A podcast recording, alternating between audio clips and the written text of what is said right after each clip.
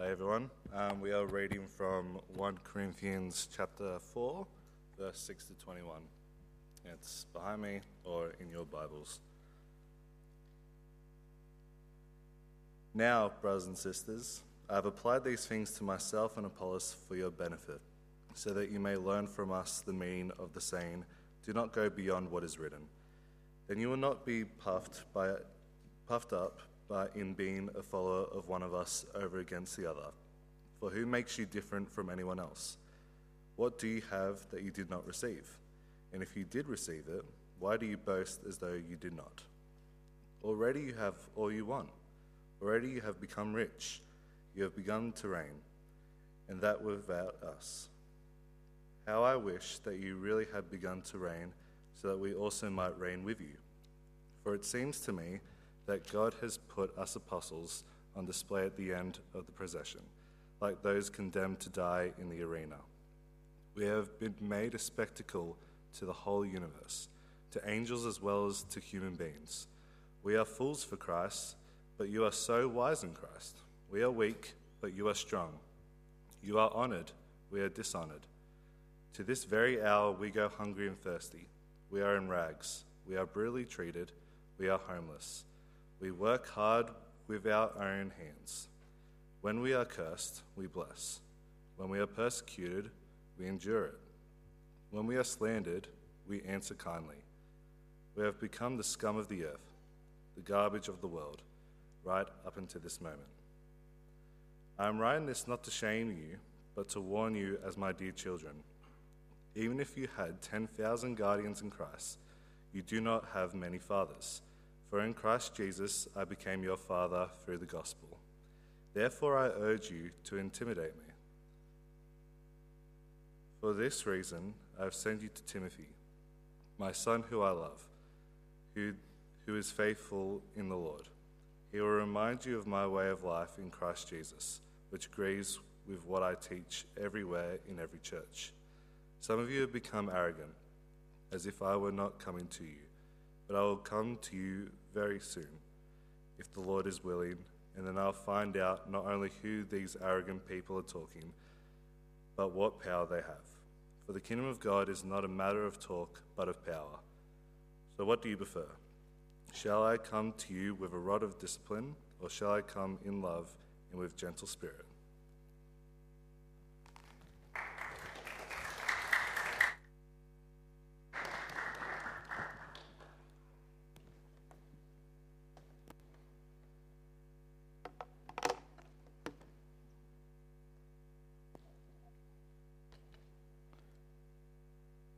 I apologise that there's been a lot of Lachlan tonight. Um, I, don't, I have no excuse, it's just I apologise for it.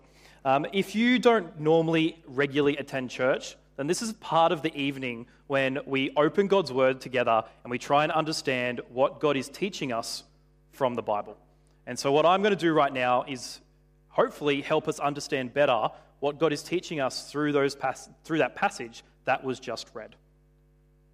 Now, for those of you who have been attending 6 p.m. church for the last few weeks, you'll know that we're in the middle of a series looking at the biblical book of 1 Corinthians. Now, for the youth in the room who haven't been attending regularly, that's okay because we actually covered 1 Corinthians at youth last year. In fact, Nick gave a talk on this very passage at youth almost exactly a year ago. So, by my calculations, the only people in the room who have no idea what's going on is the year sevens and that's pretty normal for them. Sorry, you sevens, you're, you're an easy target. Now, let me get us all onto the same page. Let me tell you the entire point of this sermon at the very, very beginning. Paul, who is the author of this letter, is telling the Corinthian Christians who he's writing to to stop being prideful and imitate me. That is what Paul is teaching. So let me say that again, but apply it to us.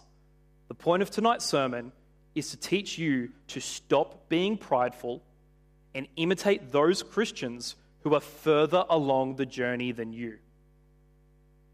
Now, let me speak directly to the youth for a moment. This means that the application of tonight's sermon is to imitate your youth leaders. Now, to be clear, I do not want you trying to imitate the way Sarah Moynan used to eat dead flies as a child. Or the way Riley Shadlow couldn't ride a bike until he was in high school. Or the way Rowan is known to sometimes take a surfboard to the beach because it looks cool, despite not being able to surf. Or the way James holds the record for making the most amount of chicken in an hour at KFC in New South Wales. Pretty impressive. Or the way Amber is allergic to lawn bowls. Amber, I still do not understand how that's possible. Or the way I could name every single bird, dinosaur, or Pokemon when I was in primary school. No, you are not meant to imitate your youth leaders in those ways. You're meant to imitate your youth leaders' character and the way they follow Jesus. To the youth leaders and the other adults in the room tonight, your application tonight is twofold. First, I just told all the youth to imitate you. So live a life worthy of God, live a life worth imitating. Your second application for the adults in the room is to find and identify Christians who are further along the journey than you and imitate them. Now, I'm actually going to start stepping through this passage to show you, hopefully, how Paul is teaching this. And so I'm going to reread verses 6 and 7 for us. Now, brothers and sisters, I have applied these things to myself and Apollos for your benefit, so that you may learn from us the meaning of the saying, Do not go beyond what is written. Then you will not be puffed up, being a follower of one of us against the other. For who makes you different from anyone else? What do you have that you did not receive? And if you did receive it, why do you boast as though you did not? Now, if you were here last week, you would have heard and been taught that the Corinthians' biggest problem, the biggest problem this church of people had, was pride. And the way they expressed that pride was through which ministry leader they claimed as their own. This is like getting a kid, a youth, and a young adult all from Narwee Baptist Church into the one room. And instead of being united in their love for God and for His church, they instead argued over who was the better leader Robin, myself, or Matt. Now, obviously, the kid is right. It's Robin, it's no competition. But such a discussion is so divisive.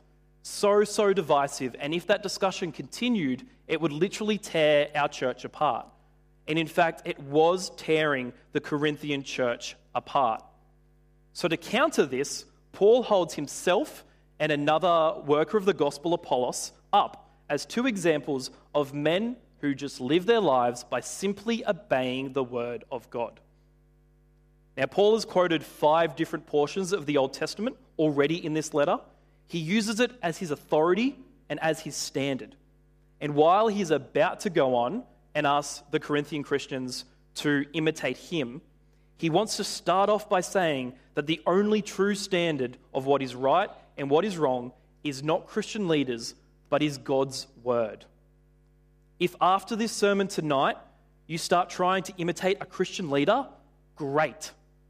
But if they ever do something that isn't in line with God's word, do not imitate that. Now, it has been just over 500 years since the Reformation, where multiple different Christian denominations came into existence, leaving the Catholic Church behind. And one of the questions I get asked almost more than any other question as a youth pastor is the difference between Catholics and Protestants. Now, there are obviously several differences, but one of the key ones is our view of Scripture, our view of God's Word. One of the great slogans of the Reformation was this Latin phrase, sola scriptura, which means the Bible alone. Now, there's three things that we can learn or know about the Bible from this slogan. First, it means that Scripture is the supreme authority over the church. Now, under the Catholic system, it is God's church which, which is imbued with that highest authority. And so the authority to select even what is Scripture lies with the church itself. However, as good Protestants, we instead think that authority is only to be found in the scripture and is just our job to identify what is the scripture, and that has been done by faithful Christians before us. And so, this, this God's word, as Paul is teaching from and is quoted in his letter, is to be our highest authority. This doesn't necessarily mean the only authority, but it is the one at the very, very top of the hierarchy. Everything else we believe must be informed by and must ultimately submit to what Scripture teaches. Secondly, Scripture is sufficient. The Catholic Church in the 16th century believed that Christianity needed various extra rituals and beliefs to kind of supplement what was taught in the Bible. However, the Reformers said that everything that was necessary for being a Christian could be found within these pages. It is sufficient. Thirdly, the clarity of Scripture. The clarity of Scripture meant that any person could read the Bible for themselves and discover the basic way of salvation. Yes, the Bible is often very confusing. There are parts that even Ange and I probably don't even understand. I appreciate it. I put myself on the same level of Ange in that sentence. But totally lost my place. That wasn't a planned joke. Um, anyway, the Bible is quite confusing in certain parts, but the clarity of Scripture means that everything that is essential for salvation is clear. So, why there is a lot of complexity, why there is a lot of depth, everything needed for salvation is clear. And I think Paul captures all three of these themes when he instructs the Corinthians to not go beyond what is written. That is what he's talking about. What is written is the scripture, and he instructs them to not go beyond what is in that word, in either beliefs or in actions. Paul then asks a bunch of rhetorical questions in verse 7, all designed to lead us to the conclusion that humility is the only way forward. We must be humble as we approach God's word. And we must be humble because it is God who gives us everything we have, and therefore it is God alone who is deserving of praise. There is nothing for you or for me to be prideful of. Everything is from God. It is like being handed the keys to a brand new car by your parents. I know, must be really, really nice. And then going to all of your friends and bragging about this new car that you've been given. Now, if your parents ever heard you bragging this way, they would think to themselves, how can you be so proud of something you simply received as a gift? Now, to make matters even worse, the only person you are bragging about your new car to was also given a car from their parents. This is the situation the Corinthians are in. They are bragging about their God given gifts among themselves. They each have a gift from God, they each have something they can thank God for, and they're bragging to each other about the gift. Now, when you take a step back, that doesn't actually make sense. That is not something worth bragging about. And that is what Paul is pointing out by asking these rhetorical questions. He suggests that it is time to stop being proud and to start being humble. Let's move now on to verses 8 to 13. I'm also going to reread these verses for us. Already you have all that you want. Already you've become rich. You've begun to reign, and that without us. How I wish you really had begun to reign, so that we might also reign with you. For it seems to me that God has put us apostles on display at the end of the procession, like those condemned to die in the arena. We have been made a spectacle to the whole universe, to angels as well as to human beings. We are fools for Christ, but you are so wise in Christ. We are weak, but you are strong. You are honored, we are dishonored. To this very hour, we are hungry and thirsty. We are in rags, we are brutally treated, we are homeless. We work hard with our own hands. When we are cursed, we bless. When we are persecuted, we endure it. When we are slandered, we answer kindly. We've become the scum of the earth, the garbage of the world, right up to this moment. Now, what we've actually just read here is an incredible paragraph where Paul uses a lot of irony. You see, upper status Corinthians would often boast about their self sufficiency. And Paul is saying that has seeped into the church. That culture is not, does not belong in the church, but it is seeped in. The Corinthian Christians thought that they, that they were rich, that they were kings, that they were wise and strong and honored. And Paul wishes that this was true, because if all of this was true, if they were kings, then he would be reigning with them. But this is not the reality. Paul and the other apostles of Christ are instead called to look foolish, to look weak, and to endure suffering. Instead, the Corinthians were claiming all that they wanted, but they should have been hungering and thirsting for the righteousness they so desperately needed, which mimics Jesus' teaching, his famous words in the Sermon on the Mount. They thought that they were kings, they thought that they were honorable, in need of nothing, but instead they were as needy as anyone else. Now, Paul says that he and the other, other apostles are on display in front of the whole world. Even the angels are watching them as they are marched and paraded towards their death, just like Jesus was. Now, Paul is probably thinking of the Roman triumphal procession in which captured enemy soldiers were paraded through the streets before being publicly executed in the arena. This would be a bit like if the Australian football team was being celebrated through the streets while the poor Peru team was forced to march behind them, looking sad and disheartened shameful and embarrassed with the eyes of the world watching their every move. That is what Paul feels like with everyone watching him. But Paul says that this is the way of being a Christian, following what Jesus went through when he was paraded through the streets and forced to carry his own cross up that hill to be executed before the seen and the unseen worlds. Paul's point is that the life of a follower of Jesus is not going to be glamorous. If you think this, then you haven't understood the seriousness of Christianity. Paul, who we are to imitate, says that a Christian will look like a fool to unbelievers. We will look weak, we will be dishonored. When we are cursed, we are to bless. When we are persecuted, we are to endure it. When we are slandered, we must answer kindly. These are hard callings. On Friday night, we actually had Liambo, who's the Mandarin pastor here at Narwee, join us at youth. And he shared his story of being cursed, his story of being persecuted, his story of being slandered. If we are looking for people to imitate and people to learn from in these areas, we can turn to someone like Liambo, who follows the example of Paul, who follows the example of Christ. Paul ends by saying that a true follower of Christ will literally look like scum and garbage against the backdrop of the world. The word he uses here literally means that which is cleaned off. And so, what I'm hoping is that no one has cleaned this piano for a while. You can't see it, but that's quite gross and dirty. That is literally what Paul is saying Christians are. They are what is left over or cleaned off when you clean. Scum and garbage is what Christians are to look like. Paul then goes on to say in verses 14 to 17 I'm writing this not to shame you, but to warn you as my dear children. Even if you had 10,000 guardians in Christ, you do not have many fathers. For in Christ Jesus I became your father through the gospel. Therefore I urge you to imitate me. For this reason I have sent to you Timothy, my son, whom I love, who is faithful in the Lord. He will remind you of my way of life in Christ Jesus, which agrees with what I teach everywhere in every church.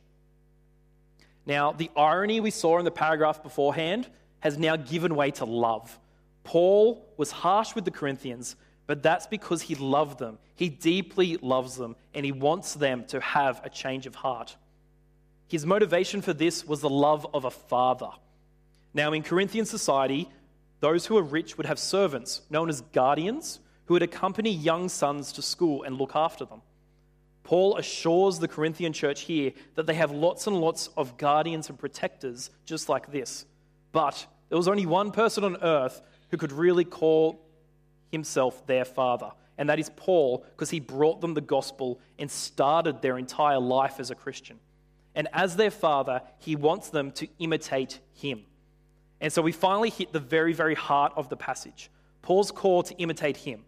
And this is not a unique command by Paul whatsoever. Paul calls churches and individuals in the Bible to imitate him six times in the New Testament.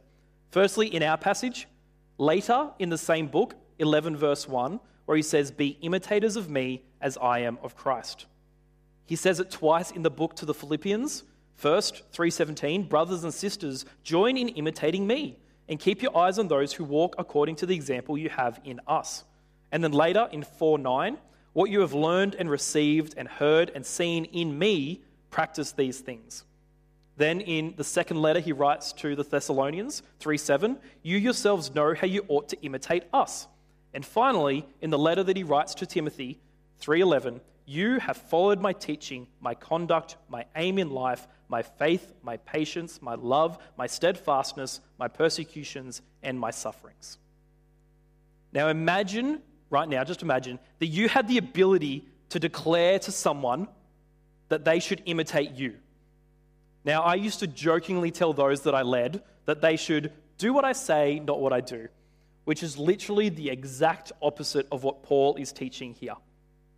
But before we discuss that, let's look at why such a command is important. Why is this necessary? So I have a quick illustration for you.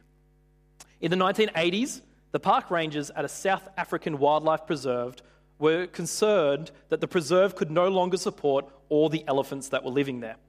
They made the heartbreaking decision to actually kill many of the adult elephants who were old and whose young were old enough to survive without them.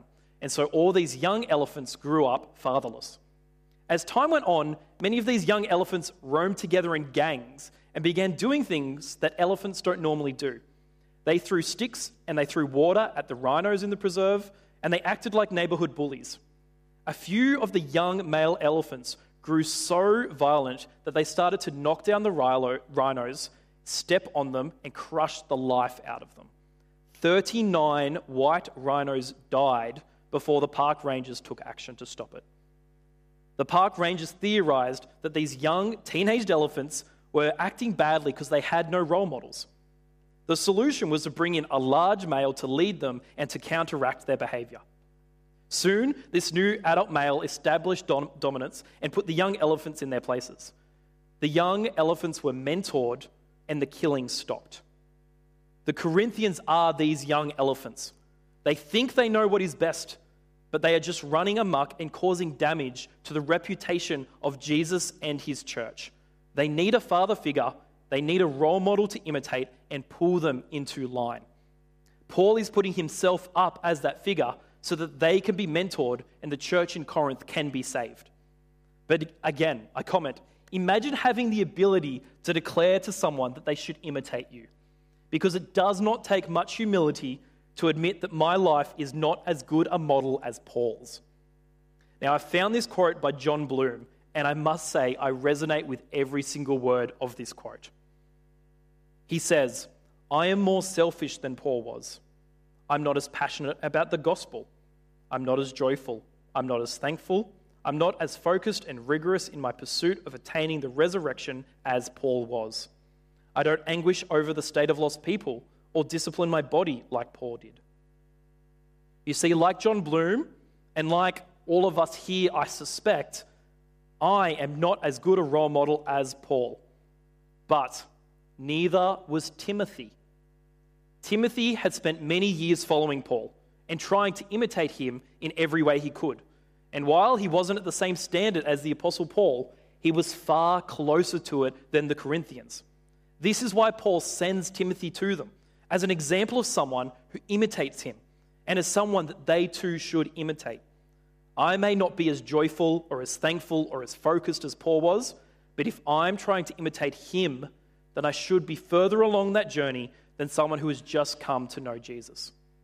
And if they follow my example, as I follow the example of older Christians, as they follow the example of older Christians, as they follow the example of Christ, then the whole church is growing towards Christ likeness. Now, I hear some of you say, why not just follow Christ and skip this whole middle step? Jesus is our best example of how to live. Jesus was the perfect example. And often by reading his very word, we can understand exactly what he would have thought in certain situations. We can figure out what he would have thought about speeding or swearing or drinking in excess or smoking. We can figure that out from the Bible. But it is far more concrete to watch another person's life, to watch the life of someone that you go to church with, to watch the life of someone you see regularly and then you can see how they handle those situations. It is so much easier to learn from witnessing that firsthand, which is why I think Paul sets up this model that all of us here tonight, I'm encouraging you to start to follow. So, to all of the older people in the room, which is mostly this side, you should be looking for young people and saying, Come, watch me, and I'll show you how to do Bible studies. Come on, let me take you through some of the fundamentals of the faith. You should be saying, Let me show you how to pray. You should be saying, Let me show you how to be a Christian husband, a Christian father, a Christian wife, a Christian mother, a Christian friend, a Christian leader. To the youth and the younger people in the room, find an older Christian and say to them, Teach me how to study the Bible. Find someone and say to them, Take me through the fundamentals of the faith. Teach me how to pray. Show me how to be a Christian son, a Christian daughter, a Christian partner, a Christian friend, a Christian servant. Now, a moment of reflection from me. I don't know how well we currently do this. That's from either the imitator side or from the example side. An example that seems particularly relevant for me right now is that I'm recently married, and no one ever taught me what a devotion time over God's word looks like between a husband and a wife.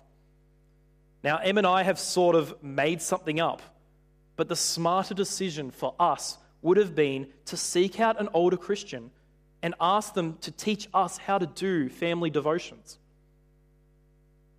So, while we as a church may not be excellent at this right now, if even just some of the people sitting in this room tonight feel convicted enough to find someone older to teach them or younger to invest in, we can solve this problem that it is of our own making. I'm going to wrap up this sermon by reading the final section of the passage, verses 18 to 21. Some of you have become arrogant, as if I was not coming to you, but I will come to you very soon, if the Lord is willing. And then I will find out not only how, arrog- how these arrogant people are talking, but what power they have. For the kingdom of God is not a matter of talk, but of power. What do you prefer? Shall I come with a rod of discipline, or shall I come in love with a gentle spirit? Now, obviously, some of the Corinthians here were becoming really arrogant and thought that Paul would not return to their city. They would say that Paul would not dare face them. Paul assures them that such an assumption is totally wrong and he will come very soon, subject as always to the Lord's will. Now, when Paul arrived in Corinth, he would come with the same power that had convinced all of the Corinthians to become Christians, that had convinced them that his gospel was true and right. And Paul ends by asking if they wanted that power to now be used for discipline instead of for proclamation. However, discipline was not a sure, guaranteed thing. They could always stop being prideful and imitate Paul.